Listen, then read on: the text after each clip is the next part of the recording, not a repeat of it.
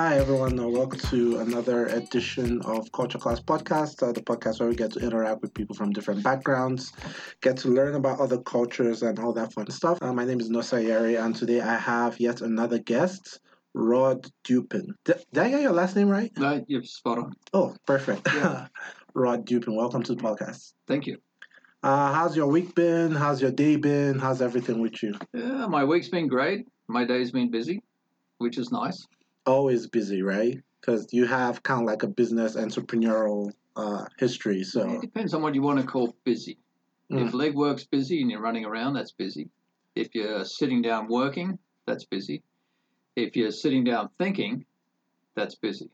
So Yeah. classification of busy is kind of difficult. A lot of people busy is physical. You know? I, mean, they say the mind of an entrepreneur never stops working, right? You can be taking a shower and your mind's just thinking about a whole bunch of stuff. So, I'd have to agree. I guess 247, you are busy in one fashion or one form or the other. You do. And then you might wake up at three o'clock in the morning, which pretty much I do every single day. It's not on purpose. Three try- o'clock in the morning? Yeah, I try to get over it, but Oh, wow. it's something that's just in me at this point. I used to do that in grad school. I used to wake up at 2 o'clock, but I'll be back in bed. At, no, so I'll go to bed pretty early, but I'll make sure to wake up at 2 o'clock. But that was more for like school stuff, like reading and stuff. I like to be study when the whole world is dead, bit pretty much. so, anyway, well, welcome Don't to the you want podcast. those days back? Ah, no, not really, not really.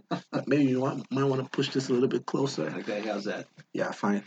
Okay, so to start off the podcast, I just have a couple of questions here uh, to get to know you a little bit better, to get a feel of your personality. So I have two options. Just uh, I'll read them to you and just tell me the option that best resonates with you and your lifestyle. Sure. So let's go here. Uh, dogs or cats? Both. Really? Yep. Beer or wine? Um, both. Football or rugby? What's football? soccer? No, like American football. Okay, American football or rugby? Rugby. Yeah, I, I will we'll expatiate on that a little bit.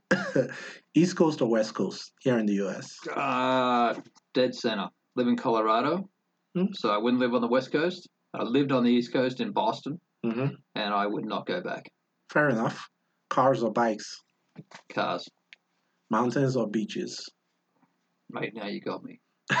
Skiing or surfing might be 50 50.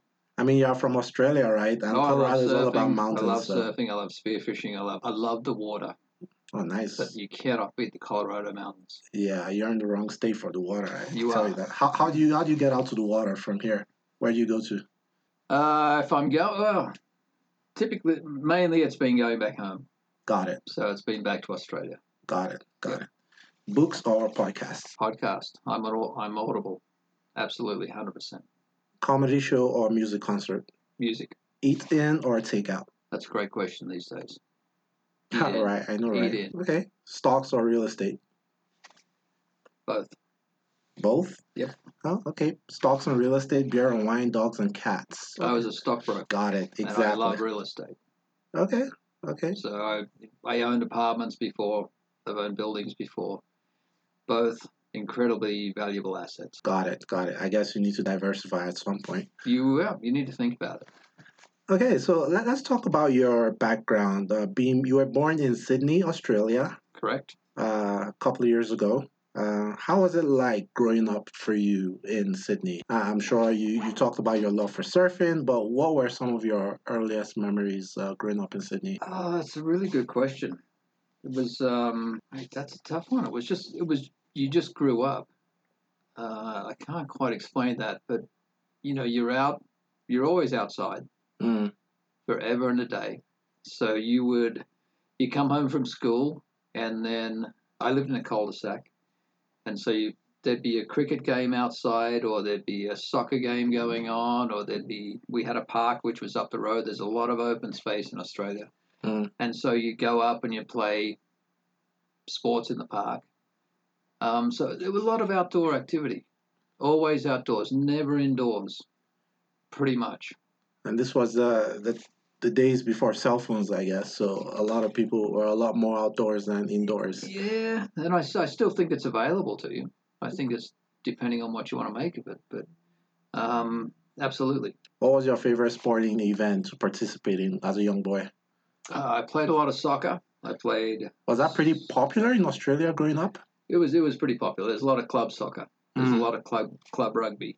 So I played schoolboy rugby and I played club soccer. Got it. Is schoolboy rugby different from regular rugby, or No, but it's accessible. Rugby union is what we're talking about. So Got it. rugby union, a lot of it's built up through the schools, and then there's certain clubs that you can participate in. Rugby league is Yeah. more club, right? Yeah. So it's a slight was slight back then, slightly different game. Um, and soccer was through clubs. So schoolboy rugby was pretty prevalent, still is. Got it. Got it. I mean, Australia is a very fascinating country. Like, uh, I was there uh, like a year or two years ago. Uh, I was in Sydney for like three days. I didn't really have a lot of time to like explore as much, but I did. Uh, I think I went to Bondi and a couple of other places. Try to, of course, that's the first place, right? Try to squeeze in a couple of places. And what fascinated me because I went there for like an academic conference, and there were a couple of events uh, for the conference. Before every speaker took to the stand, they kind of like acknowledged the indigenous people of that particular land where we were holding the event, and you know, not just indigenous people in general, but like saying the name of the people who inhabited that land, like acknowledging them, that kind of thing. And it seems like the government has been making a lot of efforts to like reconcile from like past uh, mistakes made to indigenous people in Australia. I think that was really admirable coming from a country myself where there's a lot of uh, tribalism and other things like that. So um, I don't know. That was just fascinating to me. I never knew that something like that was possible. Well, you know, and you can okay, you can thank the government on something like that. hmm or you can thank people and you can thank time that they acknowledge where they're from. mm And so it's not just Australians, it's Australians all. And it's it's includes the indigenous people, mm you know, and they've been working incredibly hard at this. And the people recognize all races over there. You know, Mm. it's it's it's been a struggle. Um, and there, there, but there's there's a beautiful point in time where there's this beautiful eclipse, and that's what's happening in Australia. And so the people, not the government, in my mind, mm there might have been a push on one side or the other, and that that's debatable. But the people are like, you know, we're all Australians, and that's a really nice place on where we live right now. mm It's very accepting. It's at a very accepting time. Yeah, sure, definitely. I mean, I didn't really, you know, having visited there, I didn't really, you know, have any bad experiences. I've traveled to a couple of places, but Sydney was one place where I didn't really feel any type of way going there. But, you know, that's just my experience. I can't, you know, really speak to everyone. So, uh, let's, so you're a teenager, uh, grew up, played a lot of sports. At what point did you decide that, hey, you know, I'd like to venture out of Sydney. I like to venture out of Australia. Did that happen like later in your life? Did you always have dreams and ambition about going out there and doing things? Or what was the typical uh, dream for Rod as a teenager growing up? Yeah, it wasn't so much of a dream, but I think what you have in Australia and with Australians is you're so far away. And so what there is is a want or a need or a passion to get out. And Mm. that's leave home. We call it, you know, you're going walkabout, which is an Aboriginal term. And what it is, is you go out and you find yourself, and then you come back home, or you don't come back home Mm, right? And so that was, as I think it's a part of most Australians, and they do take an adventure. You know, be it I, mine was going to be a year, mine's end up being twenty something, right? Pretty Yeah, much a lifetime. got it. Um, others it's a year, other it's others it's five years, other it's others it's ten years. So others it's six months. When you say venture out, you mean like venture out of your Leave, you town, your city, or the country? You go, you go, you take off, and I'll Wherever see you when I see you. Is that Yeah. typically done after high school, like after you graduate high school, or like after college, or when was that? It is. So typically you have between university, college, um, and high school, there's an opportunity. done? And you can do it after college, you can do it after high school, you can do it in between. And so you have a choice on when you want to go. But you go. when you experience other cultures. And it's I don't know if it's inbred, but it seems to be inbred in us to go and want to experience other cultures Got it. because we are so far away. And you know, these days the world's even closer than it was when I left, Yeah. and it's such a beautiful thing. Yeah, I mean Australia is, is really far away. I think it was like a 22 hour flight when I flew from uh, DC or something, and I, I It's a long time. yeah, It's still a I- long but I was flying against time because I remember like going like I landed like the next day or the next next day or something, but coming back was the same day because I, I was flying against against time. Um, when when did you leave Australia? Well, how old were you? I was 21. Okay, and where did you go to? I left and I went straight to Europe. So I Mm. went through Asia. Biggest mistake ever was not stopping there. Mm. Um, my goal was to get to Europe. Wait, what was your experience what was your first port of? So you flew out of Australia. Where did you Yeah, land first? Bangkok. Okay, into Bangkok. Europe. Flew into Bangkok, All right, stayed there. I think we were there for eight hours, and then we flew to London. got it. Yeah. Okay, so it was like a layover kind of thing. It was layover. Yeah. Okay, so you, you touched down London. You, you said we. You were in a group. I was with no, I was with a mate of mine. So Oh, there yeah. was another guy coming over later. So I took off with a friend of mine. Got it. Yeah. No, that's one fascinating thing about Australians also. Like the lingo, like when I was there, like a lot of things are pronounced like differently. It was like me learning a whole other language. When I came from Nigeria to the US, some things are pronounced differently. Instead of trousers, they say pants. Instead of Sure. sidewalk, sidewalk, they say pavement, that kind of thing. Yeah, footpath. Yeah, I was going to the fast food restaurants and they called McDonald's Mackey's. That was Macca's. yeah, Macca's. That Get was it right, get it right. Okay, Mackers. I'm sorry. that was a new one for me. Yeah, and uh, everyone uses mate as a term of endearment, that kind of thing. Uh, Sure.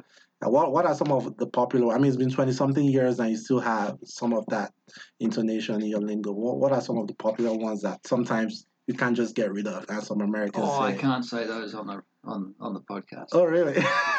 Got They're it. all terms of endearment. Okay, okay, Right. got it. They can be used two ways. A lot of the words can be used two ways, but they're all terms of endearment. Okay, okay, I understand you.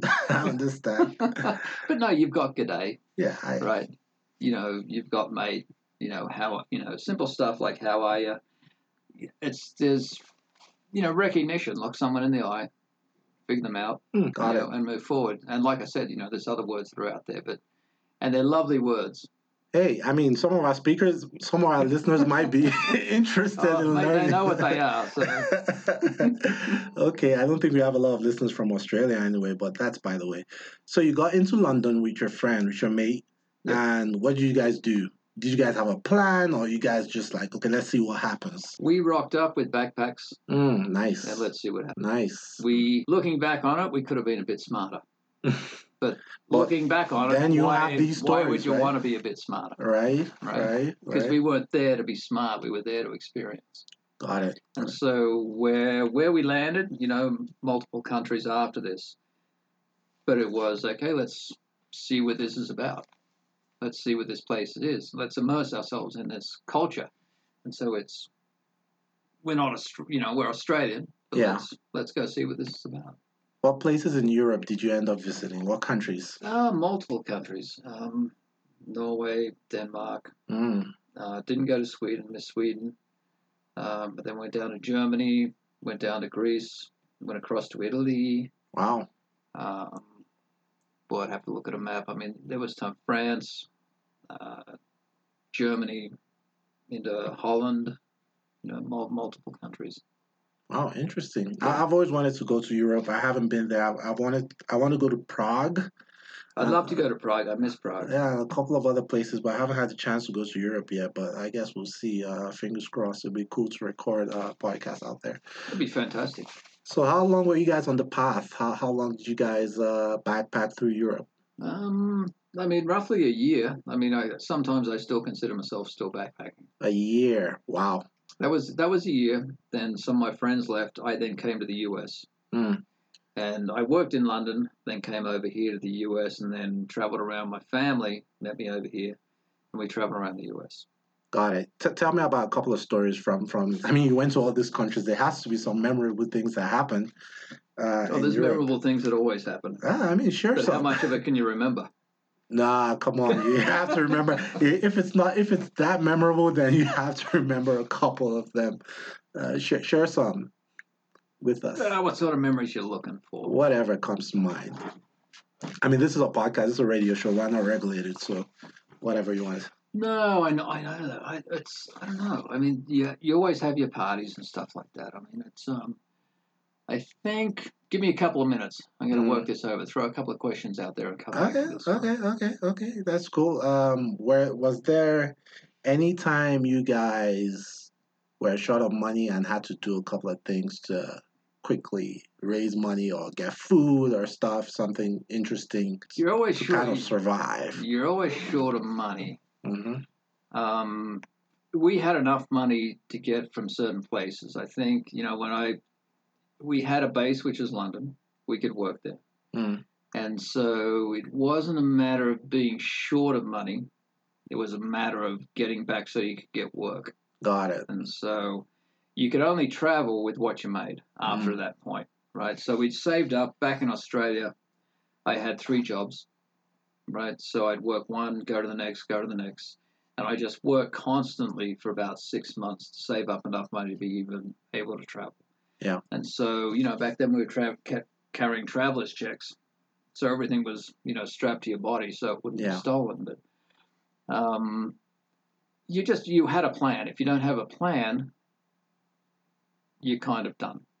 So there was a plan to go back and work. And so we did. And we all got work and we all What type of jobs you guys get? uh, back then, I was working. I actually worked at the Opera House, and so we were delivering food and also washing dishes. Okay. Um, and then I worked Is for. this a Sydney Opera House? no, this is in, In London. London. London Okay. Opera House. Got it. Piccadilly Circus. And then I also had another job where I worked as a, a kitchen hand, which was washing dishes again. But the chef that I worked with, because it was in a, you know, just him and me and a couple of other people, hmm he taught me how to cook, Oh wow, which ultimately I got into restaurants. that's But- where you learned how to cook. Yeah, well, I learned how to how things go together, Got it. you know, one by one by one. And then so that sort of kept me alive and that kept me drinking, Got it. right? Party. Oh, yeah. And then I had another job in London where I would this is this is going back, but we had cassettes back in those days.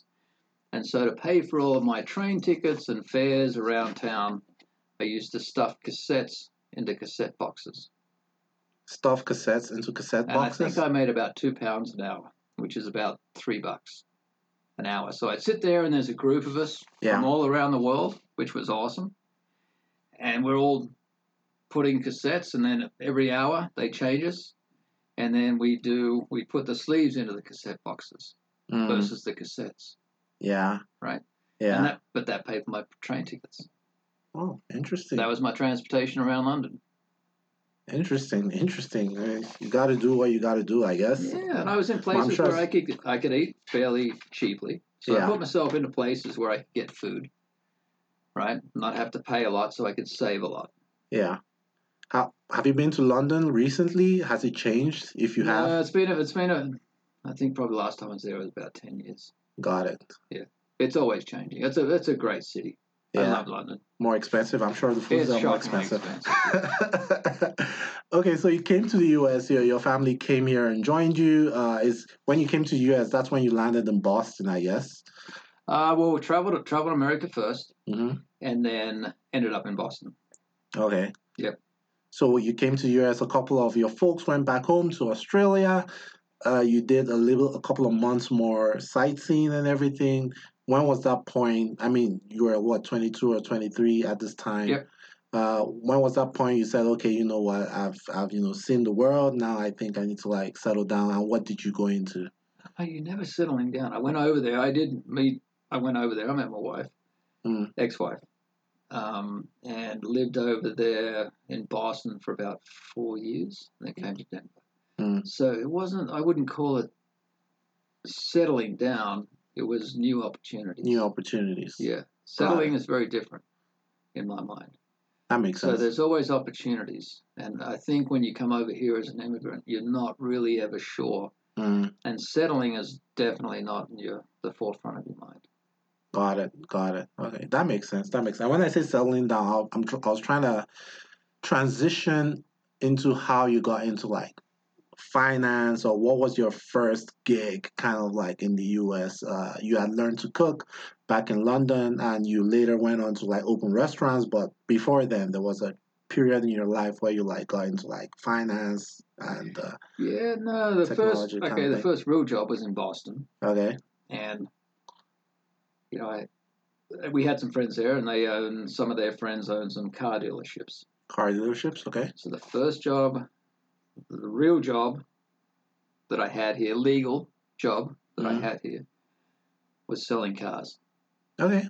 That's an And it was- easy It was the greatest thing ever. I'm Yeah. like, look, this was the American auto. Yep. The auto industry came from America. What kind of cars were you selling? Hondas. Okay. Hondas. Hondas, in Hondas. In Boston? Boston. the most educated car at the time. It was it was brutal, but it was the best the best sales education I'd ever had in my entire life. Hmm. And it was the best grounding experience in sales.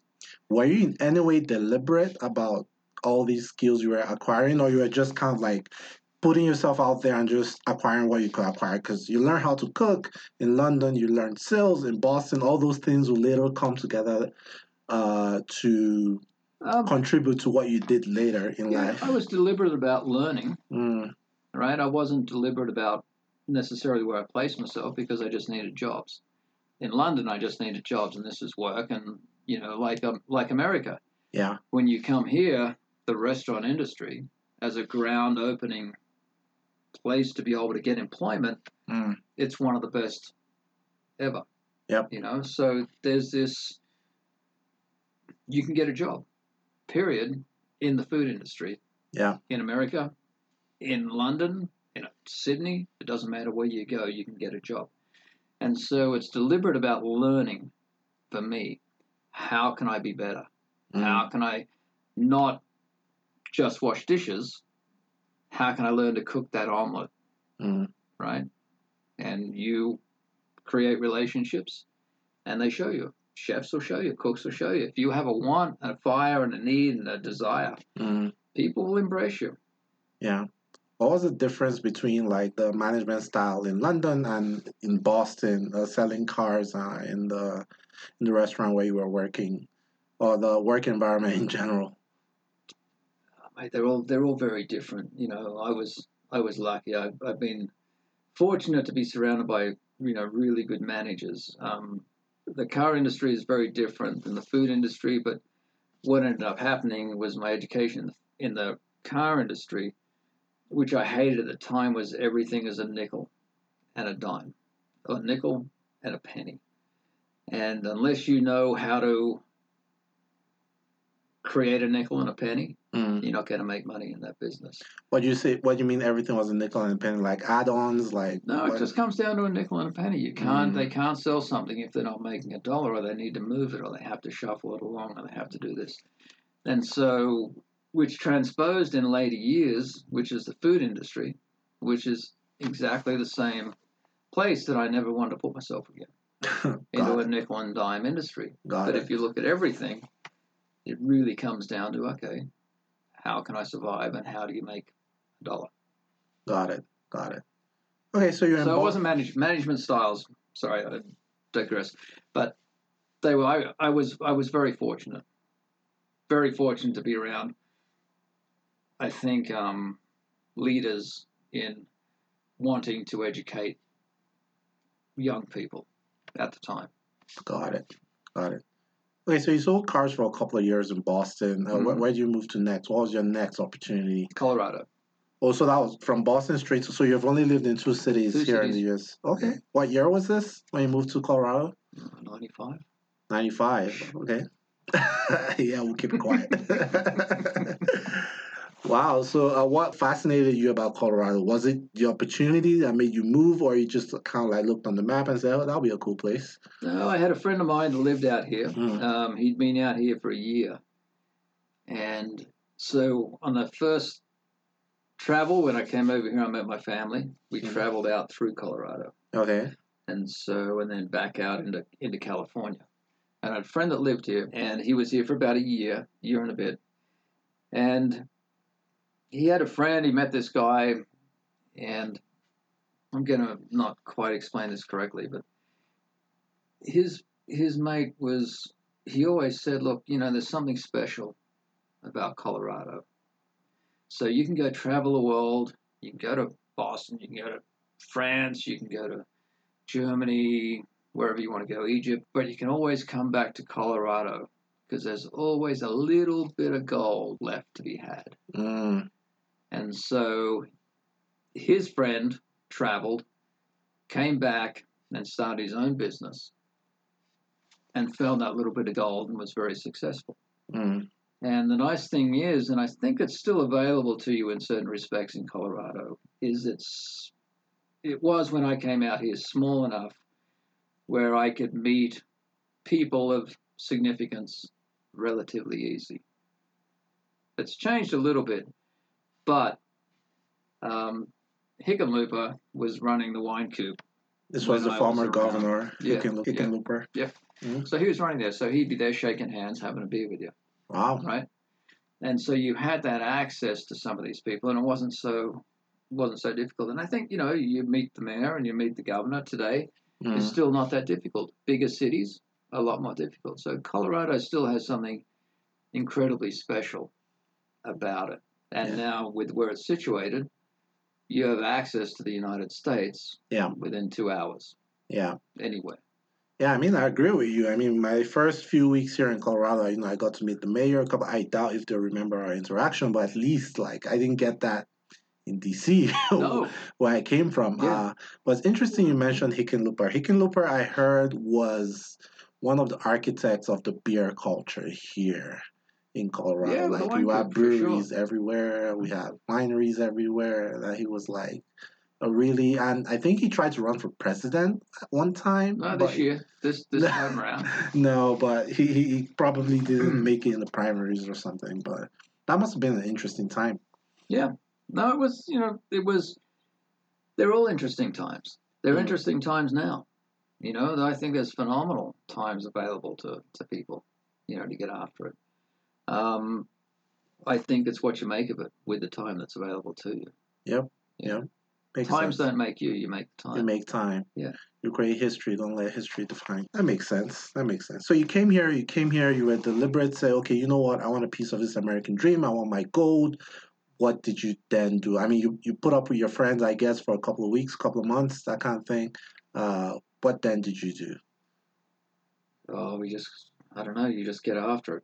Mm. You know, figured out how to buy apartments. Uh, you know, I worked as a stockbroker. Mm. um, for Charles Schwab as an options broker for them. Um, then transition. So I had work really up until about So a lot of people listening to this might not remember what stockbrokers did back then, because a lot of things, a lot of trades now happen just through apps and you deal directly. Sure. But back then, I'll imagine there, there was a stockbroker who you had to get in touch with and say buy X number of shares Correct. for X amount, then he'll execute the trade for you. And Correct. this was mostly done over the telephone, right? It was. A lot of it was done over the telephone. And then they, you know, when I was around back then, they were integrating um, trading platforms, which now everything's done on these trading platforms. Yeah. They're, they're incredible.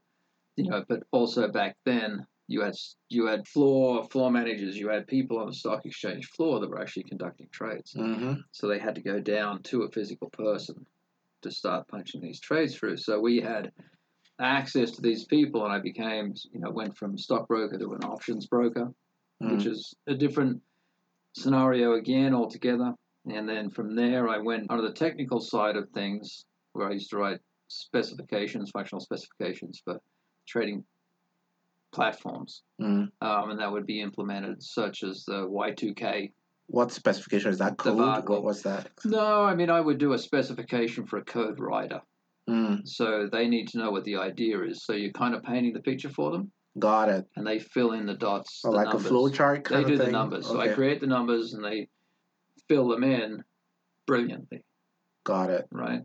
So they need to understand how to create this thing. Got know? it. So it could be a could be just a simple button that executes a trade very quickly. Mm, You write a specification, which is a description of what this button should do. mm, what it should look like, size wise, you know, how it should end up on the platform, yeah. down onto the trading floor, etc.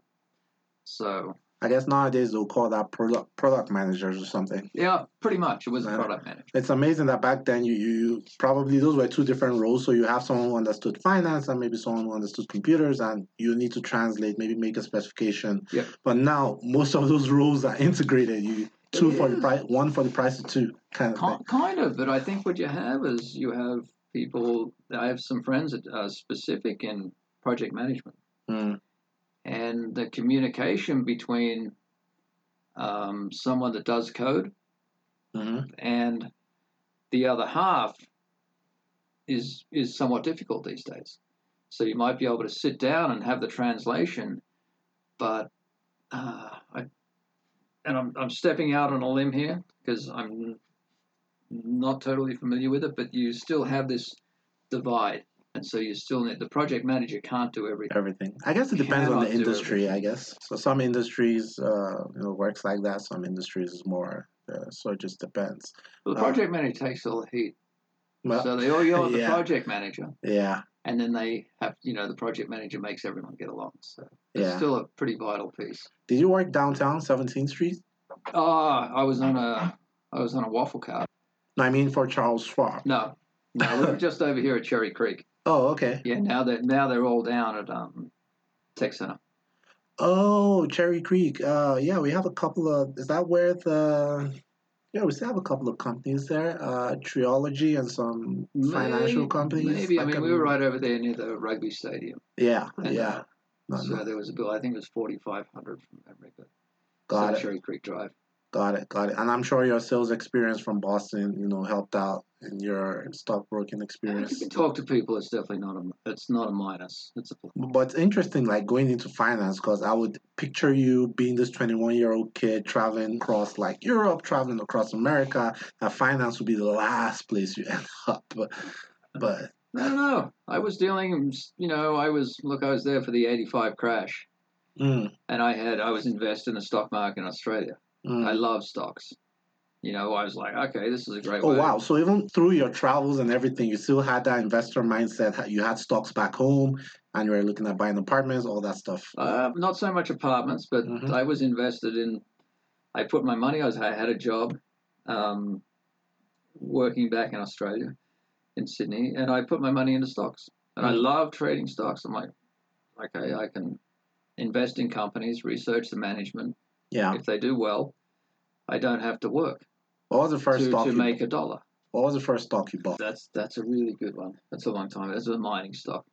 Do you still have it? No, no, no, no. Then it all crashed and everything went to hell, and that was my that was my trip to America. Got it. Yeah, it went Uh, down the drain. I had to keep working. What's your process in buying stocks right now? Like what you do? At the moment, I don't. Oh, okay. Yep. At the moment, I don't. I'm really out of touch with the technology side of stuff. So um, there's money in there. I think I'm not going to absolutely not qualify this to do this, but you know, I think AI is where everything seems to be heading. Yeah. So anything to do with anything, it's, it's the back end of it. But you know, look, Tesla's a car company, but it's a Technology company. technology company. I mean, yeah. figure that. Nothing is a car company. I mean, WeWork is a real estate company, but it is a technology company Yeah. for Christ's Yeah, sake. so I understand that. You know, Casper and all these companies. But yeah, I pretty much agree. I have some money parked in uh, robotics and artificial intelligence mu- mutual fund, sure. like investing in AI and robotic technologies all over the world. I don't know. That's long term play. Let's see how that one turns out in 20 years. But Yeah. You know, We'll it's see what gonna, it's gonna be interesting. This AI stuff is pretty impressive. Yeah, And what it can do is, you know, it can escalate what's going to happen in the future. Yeah, a hundred years from now into ten. Yeah. I mean, the cyborgs may come for us. You never know. I I'll mean, be ready. Sometimes I wish I lived a little bit in the 80s. I mean, I'm 30, so I kind of like lived in the 90s a little bit and the 2000s, then experienced technology. But sometimes I re- wish I really lived like in the 80s, 80s, like Oh my, that was Michael. Jackson 80s, That like was 84, 85, that kind of thing. But Yeah. I guess each generation has their own opportunities, I guess. So it's all good. Oh, you do. Yeah. Talk to me how you got into the food business. Like, how that happened. Uh, I know you, you kind of knew how to cook. Uh, were you looking at different industries and say, oh, this would be an easy, low hanging fruit for me to go for? Or there was an opportunity that just presented itself? How did that happen exactly? No, I mean, I was working, I had a website and I was moving beef, selling beef around the country. Beef, website, okay. beef. Where'd you get beef from? From here? Uh, Iowa. Iowa? Yep. Okay. So I had a, there was a, um, a locker, a meat locker out there and they would package it. They, you know, create the cryovac packages. They put in a box for me and they'd ship it. I'd take the orders online. Mm. Um, Wait, you were selling beef online. online. What year was this? 2000, 2002. Wow, this was uh, ahead of its time, I guess. Yeah. 2002. Yep. So it was, you know, it was sort of on the outside of the cusp.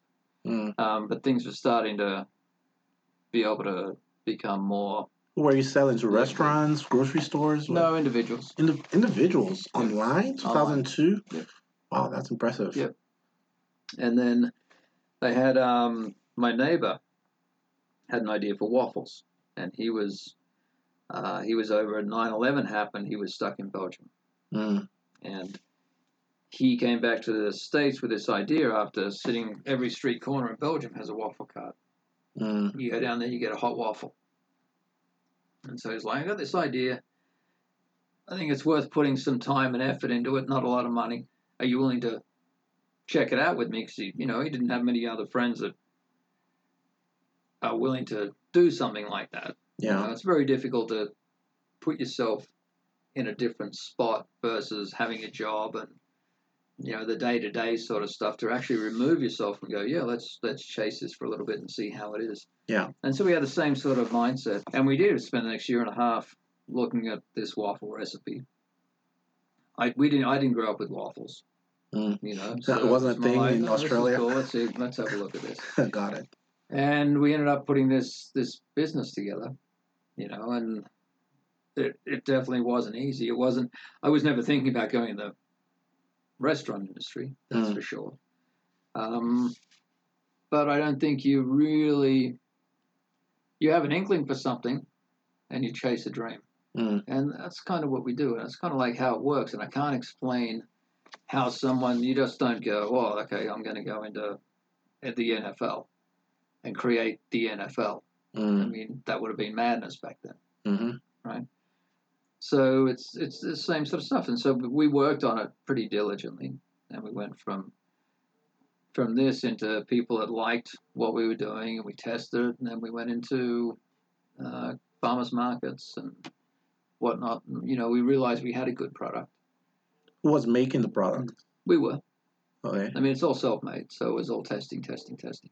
got it. So you and your partner were making the product. Did you guys have an actual cart to start with, or you no, were just had like nothing. had had- baskets? Yeah, two guys and one waffle line. Mm. So we had a, an original waffle line out of Belgium. Got it. very very heavy so they weigh about 100 pounds Wow. Yeah. So it was a real deal Is that how you guys named the company? Like two guys making waffles, Waffle Brothers. well john was my business partner and he originally had the idea so it was him and his brother-in-law originally brought the brought some sugar back brought the waffle line back. And we did have a a small cart from belgium. You know wasn't robust enough for what we were doing. So i guess you could say we had a cart. Um, and so it was came from there developed from there. And it was you know waffle brother brothers type of stuff. And we, we ran with it and put a logo together after a year and a half and said okay we can sit here and do nothing with it. Mm. or we can do something A year and a half going to farmers markets, you know, trying well to. that was just creating the recipe got it. then we went to the farmers markets Got it. Got it. How did you you? It, it intrigues me the name, how you name your businesses. Like you have a business called Rude Foods, yeah Uh, root foods consulting Crazy Butcher, Yeah. Waffle Brothers, crazy like butcher yeah and i just like- started up another company called click merch Click merge. yep so that's that's pretty catchy, actually. yeah so you can that's another story it's not got it. Got Yeah. it. Got it.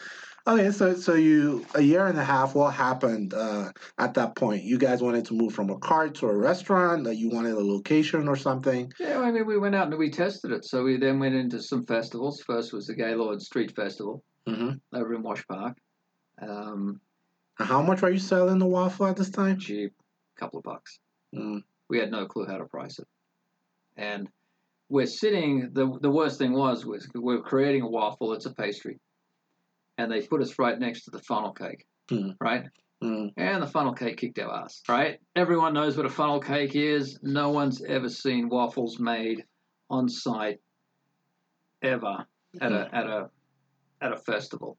Yeah. And so all all that was in anyone's mind was an Eggo waffle. Right? That's what we had to compete with and that's what we had to break through. And that's where we had to change people's minds on what waffles were. And we knew we were bringing a product that had really never been done, seen, developed in the US this way before. Mm. So we're you know, we're breaking new ground. So, what was your first location? Where did you guys end up like setting up? And how did you guys set? How did you get the money to set up?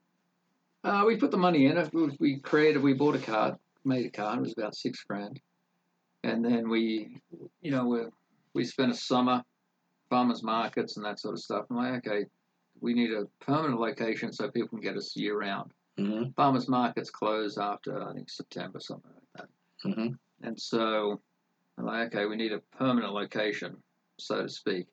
So we got a spot on the 16th Street Mall. Okay. And so we truck our cart down there in the winter. Good time to sell waffles. It was terrible, mate. It was cold. I'm not going to say what, but it was cold. wow. got, I got you. It Really cold. And there was days that we we couldn't actually we couldn't even make waffles down there because we had a lot of sugar in the waffles. We had a nib special nib sugar out of Belgium, and at certain temperatures it would start to freeze when we lifted up the iron. Mm. And so when we lay, we pick it up, and these strings of sugar Frosted would sugar. lay down. It wasn't frosted; it was it was a string, and it lay down on the waffle, and it actually looked like there was hair all over the waffle. Oh my goodness. But it was sugar, Mm. right? But you can't. The perception is you you can't explain that to anyone. Got it. So there were certain temperatures where we just wake up, look out, and go, "No, can't do that. Can't do that. Can't do that. We can do this. We can go down." You know, and sometimes we just got it completely wrong. And I think we still have some photos in the archive where it was, I think it was minus ten degrees, and we're standing out there. Minus we 10. yeah, and we set up, and we it was just like Only in "Ah, Colorado, I I guess, guess. we, I guess we got this wrong. wow. So time to go home. So we packed the cart up. We had a little commissary kitchen out in Wadsworth, in Lakewood. Lakewood. That's Lakewood. away. That's away from Denver. That's Yeah, like 30, we 30 drive. minutes away. Yeah, so I drive from Wash Park area out to Lakewood, back down to Denver, Did- back out to Lakewood. Did you guys have any kind of investment during this time? Did anyone like see you guys and like put money into this, or it was no, more it was like pretty much us. just you guys? Just us. And how long did you guys do this? Two, two and a half years. Wow, Dedicated. that's a long time. Brutal. Brutal. You know, but then in between, we opened up a little concession stand Mm. down the 16th Street Mall, so that became available. And then we worked with Biker Jim, who's a hot dog guy, Yeah, probably the most famous in Denver. And we got a commissary kitchen. So we opened up a commissary kitchen. commissary kitchen being a kitchen where you make stuff Yep. and you know transport it elsewhere to Yep. sell. And it was close to downtown, so he could put his carts in there. Uh, Because we came in in the morning, you know, we didn't have any conflict with him cooking his stuff or creating his stuff. So we'd be in there early. He'd be in there just after us. And we were going out, then we were vending, street vending. seven days a week.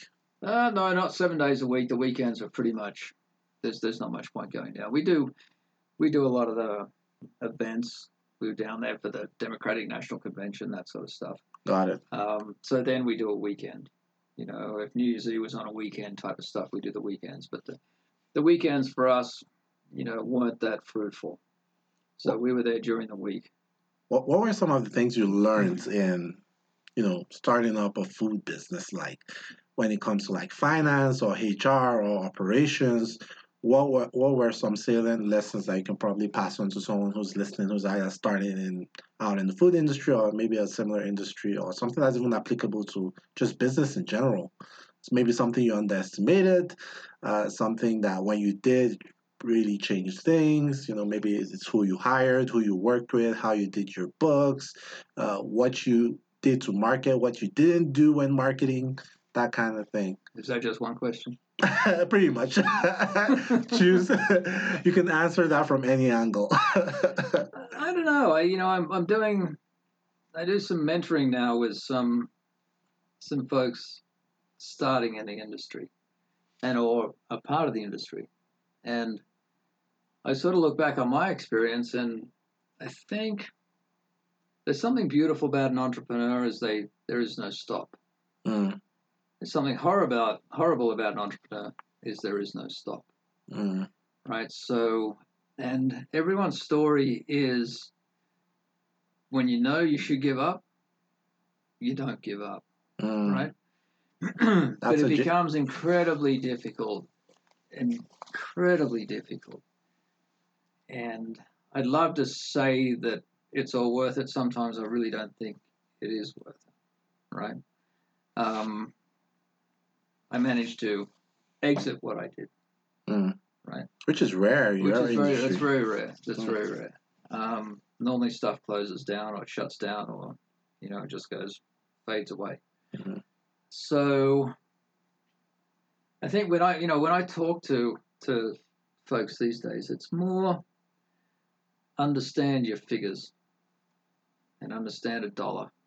Mm, And you know your dream can survive, but you have to get what entrepreneurs hate typically is doing the financial side of entrepreneurship. mm, And you know, I don't.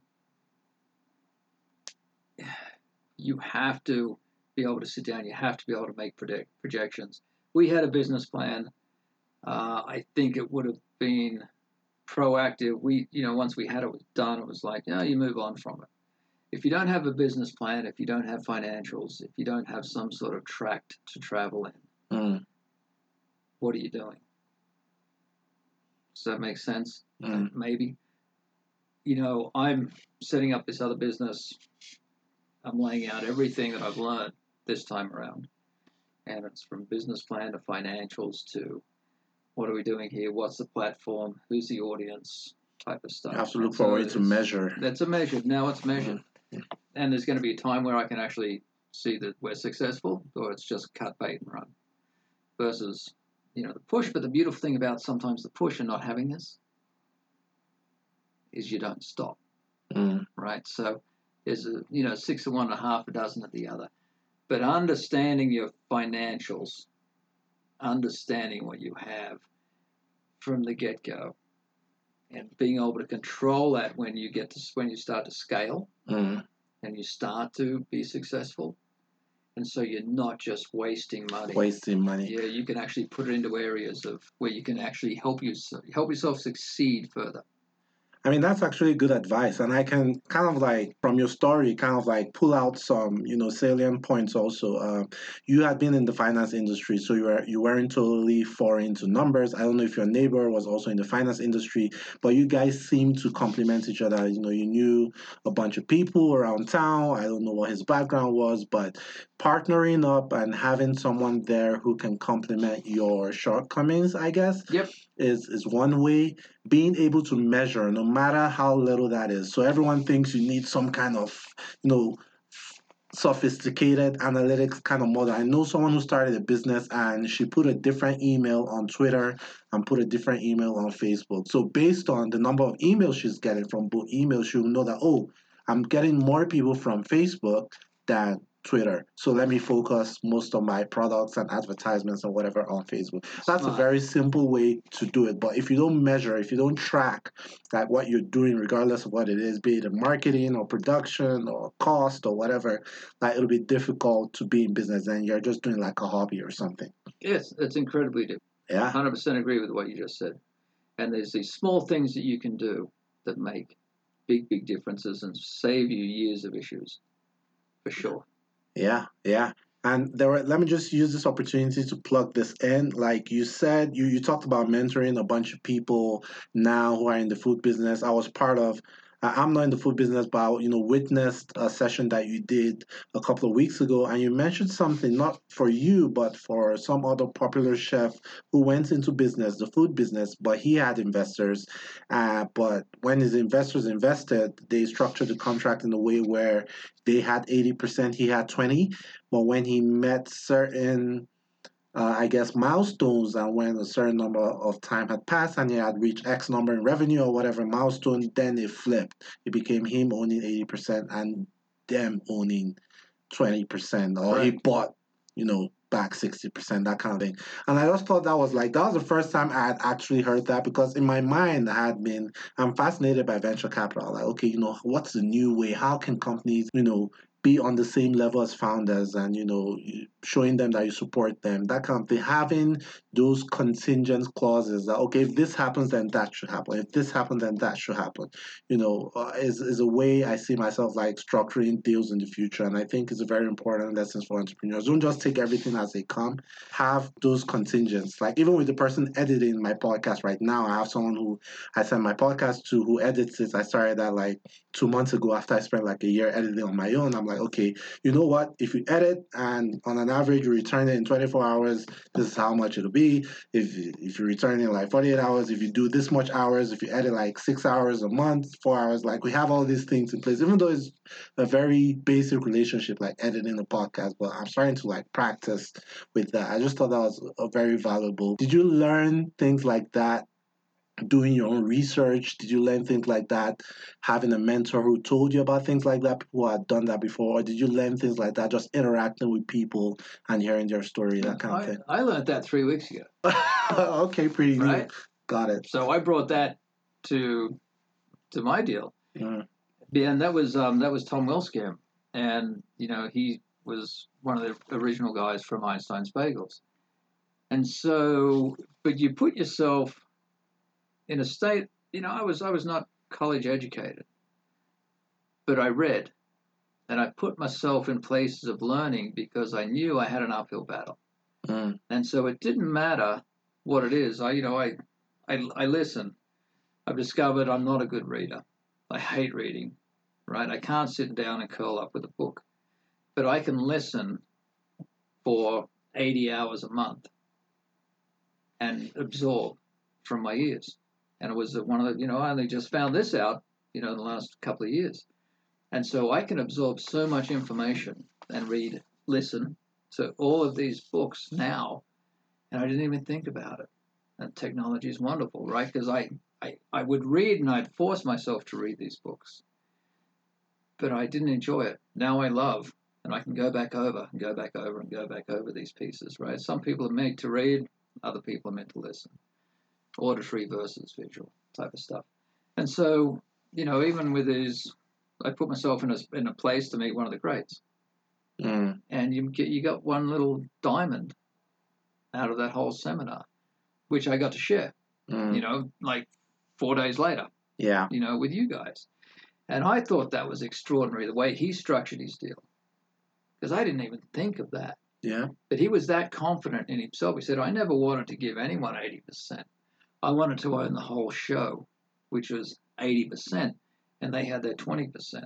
hmm But he was that confident and that sure that he could make that deal. And obviously, they had to bet on him, and he had some experience at the time to make that deal Yeah.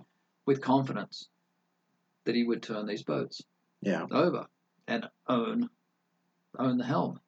Yeah. Brilliant. Just incredible. And so there's these little nuances that you put yourself in places to learn. And you have to. And you just keep putting yourself in places to learn. Never stop learning. Never stop There are different ways to learn. People learn differently. Never stop learning. Yeah. uh, partner up when you can, uh, do all that good stuff. Talk to me about your exit. Like, how did that happen? How many locations did you have when you exited? Uh, well, what was that like? Did you guys were you guys deliberate about saying, okay, you know what, we've been at this for X number of years, we want to exit, or an opportunity presented itself? How did that happen? Yeah, no, I think it was um yeah, it was very it, yeah, it was okay with everyone. I think it was uh you know, I'm to me in the mindset of everything's for sale. Mm, So I'm not going to walk around and think that I'm going to be the next, you know, Bill Gates.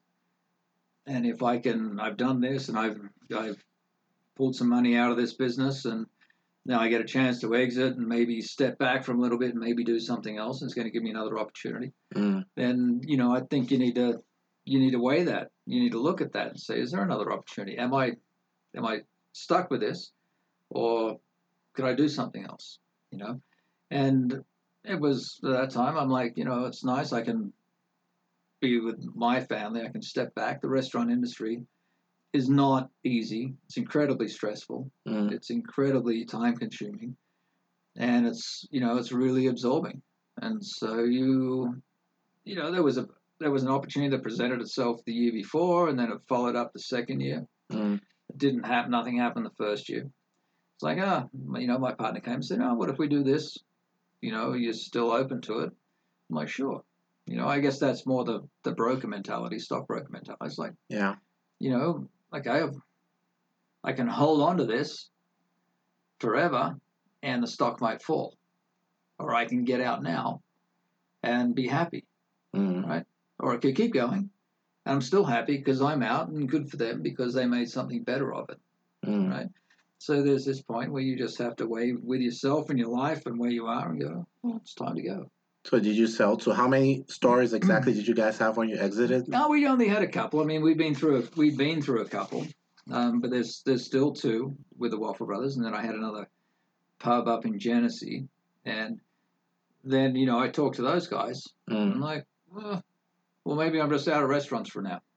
Got it. So I had a chat with them, and you know, come up with another amicable solution. Nothing has to be, you know, you don't need to pound heads against each other and pound fists and hate everyone. Mm. You know, that doesn't always just happen like that. It's there's something amicable, and there's something really nice about having something like that, and just go, okay, they get to leave, Okay. and I get a dollar out of it.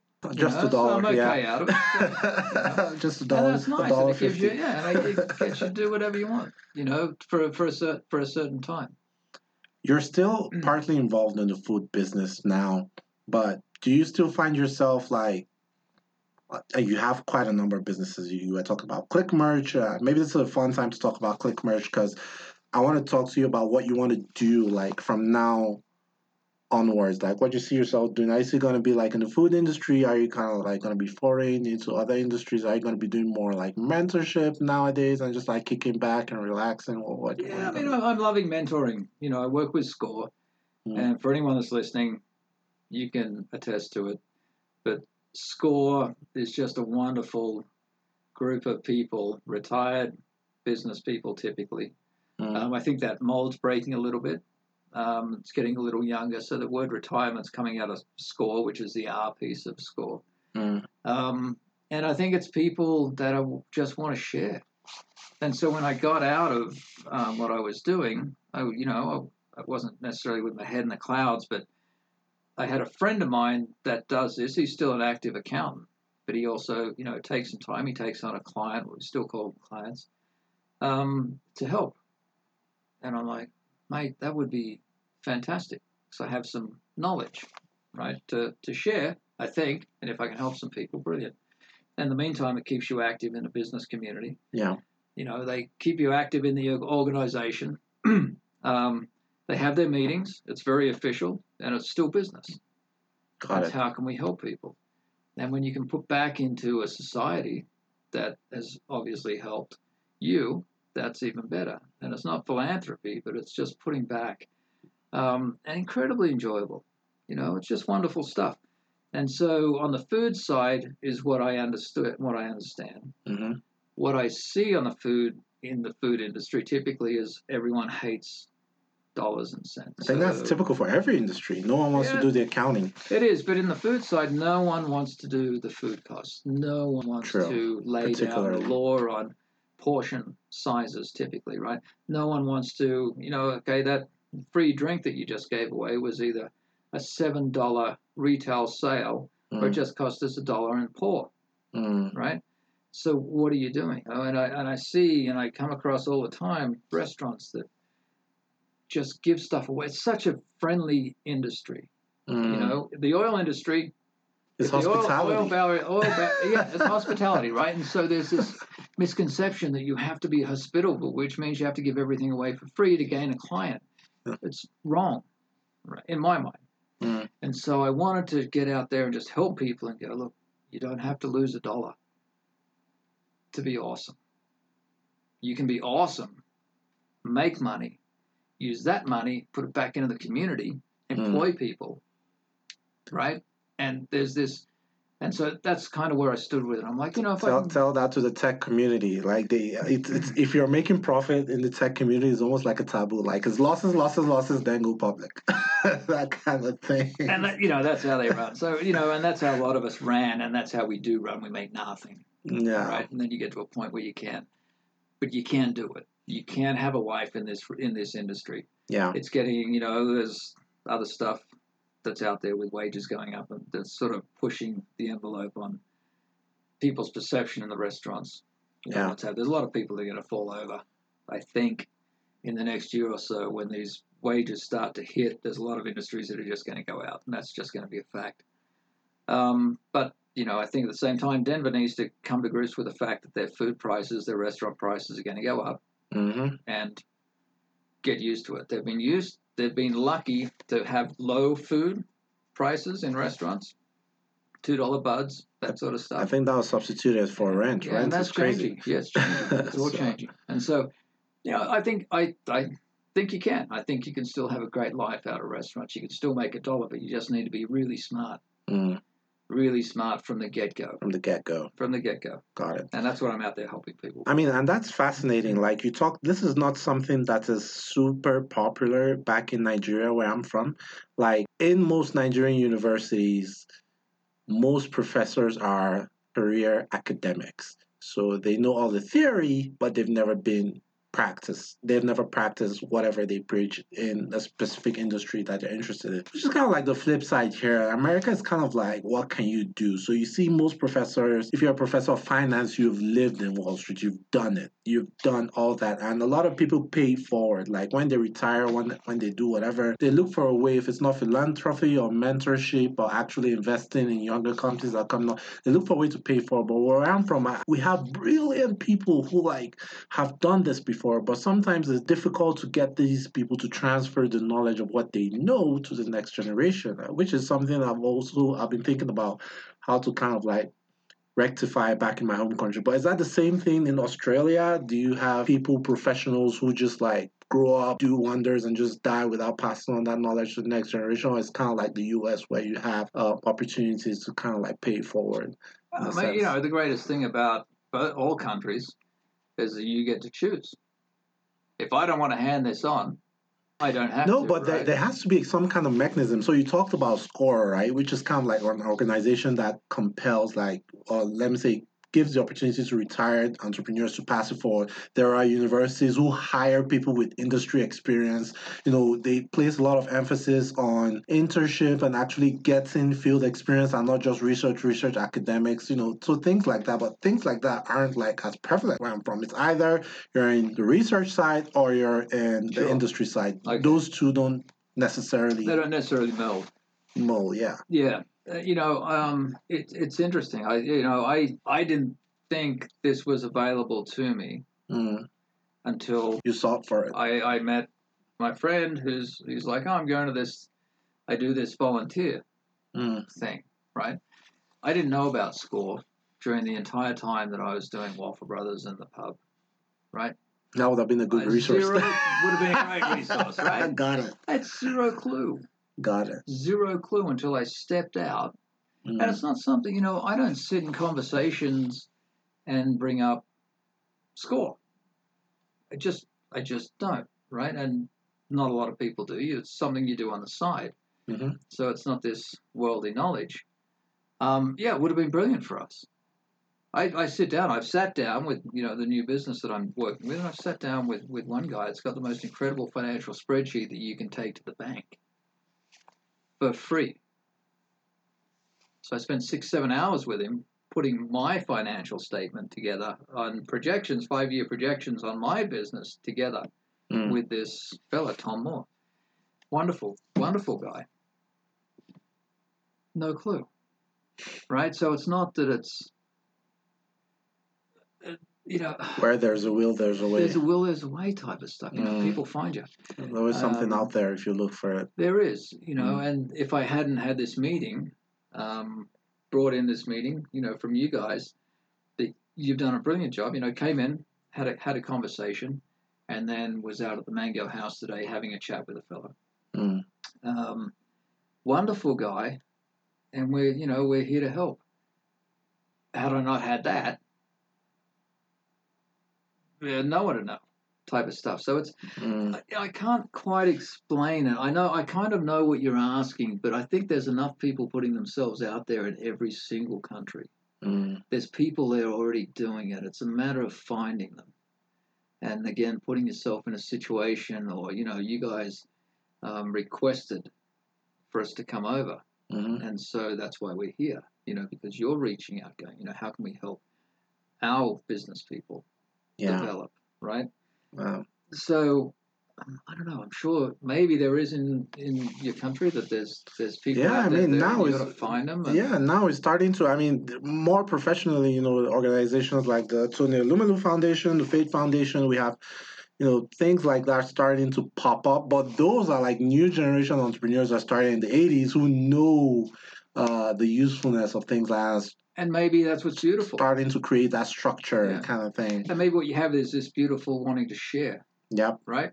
The Mhm. wealth is equal Mhm. when we're all doing things great, right? We can build this, you know, wonderful foundation. We can build a business platform for everyone to succeed. Not everyone's going to. You know, the market's the market.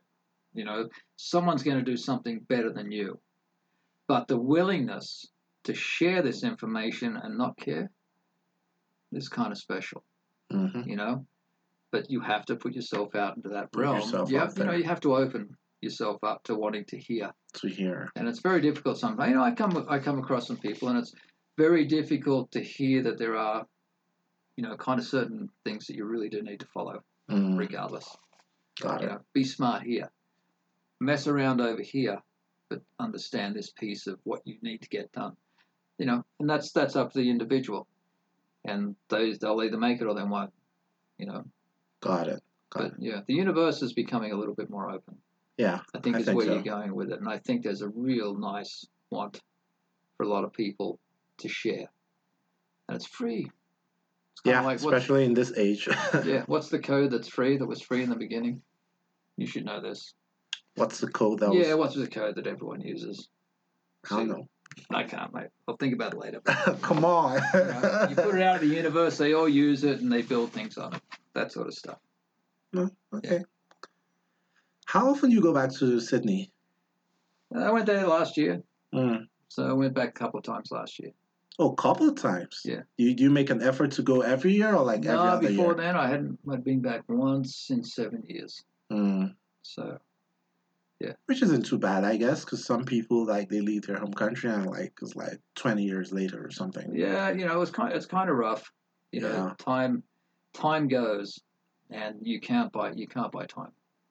And so when you go back seven years later and this time's passed and you don't have that interaction between your family, nieces, nephews, Mm. sisters, mum and dad, it's it's pretty it's pretty hard. I don't want to do that again. Got it. Yeah, I'm not a fan of that. Makes sense. Yeah. Makes sense. And you- speak from the perspective like like someone like me being a little younger, I'm just thinking about like my career or my job or whatever. Like I don't think about stuff like that. But um, you just saying that right now, being someone who, who has like sold a business, who now mentors others, it's like you're now you now realize the value in relationships like that with like family and things like that. And, uh, Yeah, You and, should and you may not even have relationships with your family, maybe with other people, but you can't buy time. mm, You put a dollar on the second that we have here, you mm, can't because this moment's going to be over. And seven years went by very quickly. And then two years since then, since I've been back, has gone even faster. mm, And so, you know, you, everyone will say it. You just get to a point where, like, this, it's all time. I don't care if you got a billion dollars. You know, it. the day that you could have spent another moment with your young daughter or son is priceless. Mm, It's not a billion bucks. It's priceless. Mm, So time is in, incredible, and I think what you're also getting these days is people are starting to realize that a little bit more. And So you have these efforts to have more time off, you know, because number one, it's a mental health. It's a mental thing, you know. You Yeah. need you need a breather. Yeah. You just do. And so there's this value of time and value of people's worth with time is so much more productive than what it used to be. Yeah. So I agree. Well, thank you so much for coming on the podcast. Uh, I have something called End Game, uh, which is just a game we play at the end of the podcast. I ask you a few questions just to deliberately pass on some information about like where you're from or some culture or the other, so people listening can get that information firsthand. But before we do that, I want to give you. I always give my guests a couple of minutes to Great. say whatever. Oh, we can do that too.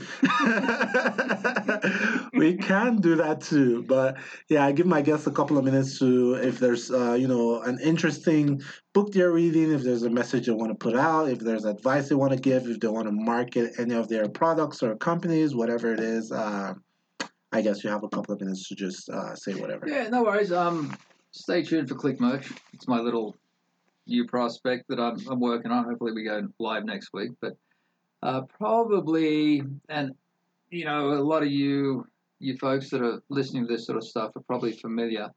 But the best book audible that I listened to recently was Gary Vaynerchuk, Mm, and it was Crushing It. mm, And before, I think we spoke about this before. yeah, Crush It Gary was the uh, first one. yeah. I read Crush It, the first one. Yeah, Yeah. and Gary, you know, is just he talks about working 15 hours a week, a day. I work pretty hard.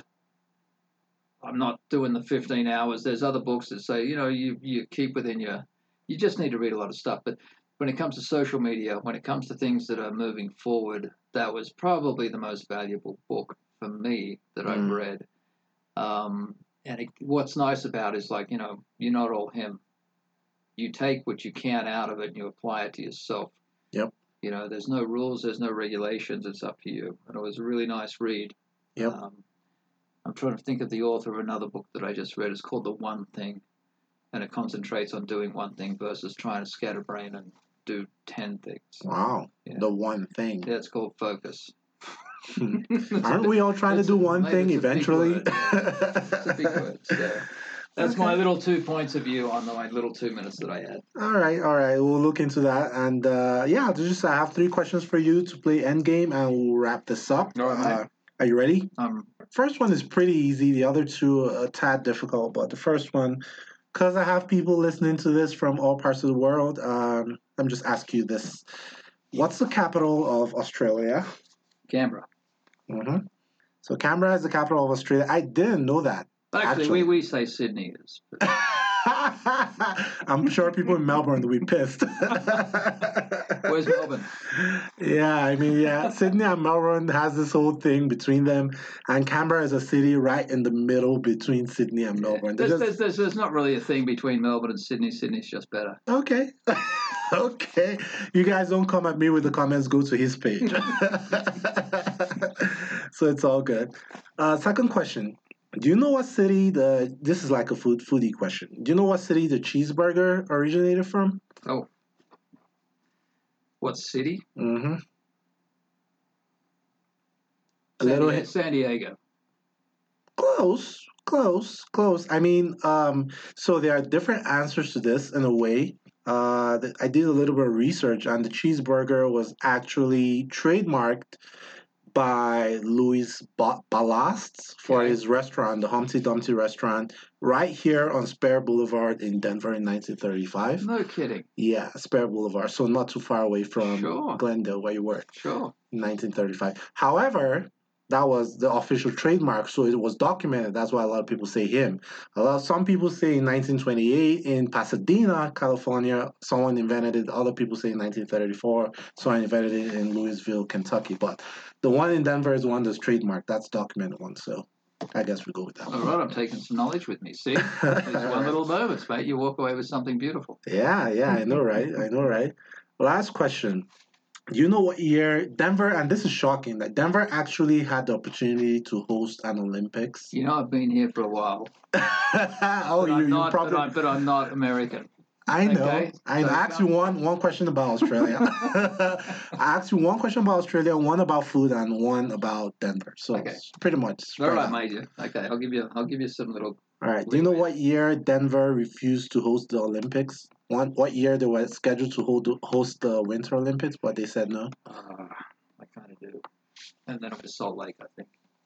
Mm, So 88. close, 76. So it's not close. I mean, so yeah, the 76 Winter Olympics was planned to be held in Denver, but state voters voted no because the cost of the Olympics will affect the taxpayers too much and the pollution and population boom. Okay, so I'm sharing my age here, mate. I was nine. I was living in another country. Yeah. And Yeah. we didn't care about you over here. Guys, still, Right? still okay in some sense. I yeah, was running. I was running around throwing rocks at my friends. Got it, got it, got it. I mean, thank you for coming on. Uh, do you want to drop your social media or email or anything? Someone wants to reach out to you, or someone that wants to talk business, or just talk shit, or grab a drink, whatever. Mate, I'm always into talking us and grabbing a drink and, Mm. and sharing stuff. And I love, you know, love having chats chats with people. Um, I'm kind of busy, but you can reach out to me. I have another little business called um, RD Foods, and so it's RD. It's Rod at RD, which is Richard David Mm, Foods, co. dot com. Got it. and you can always that's that's a direct link to me. I have a you know i've got 10 other different emails but that's probably the easiest. Um yeah i love I, I love meeting new people. I love chatting. I love this sort of stuff and socializing. Um you know obviously we get busy today a classic example i was running a little bit late not on purpose Mm. uh, but yeah absolutely open and you can always reach out through score i think is a wonderful way they can set us up These are for people listening in Denver, yeah, by the so way. you can reach out through Score, and they can set up an appointment either with myself or other, you know, brilliant people that love to chat with you about business as well. And that way, it's more structured, Got it. you know, versus just a casual one-on-one. Yeah, that's a good way to go to. All right, guys. Uh, you can also follow our podcast everywhere. Uh, it's Culture Class Podcast on Facebook and Instagram. It's Culture Class Pod on Twitter. Send us an email, cultureclasspodcast at gmail.com. Let us know what you think. And until next week, later. Hey, cheers.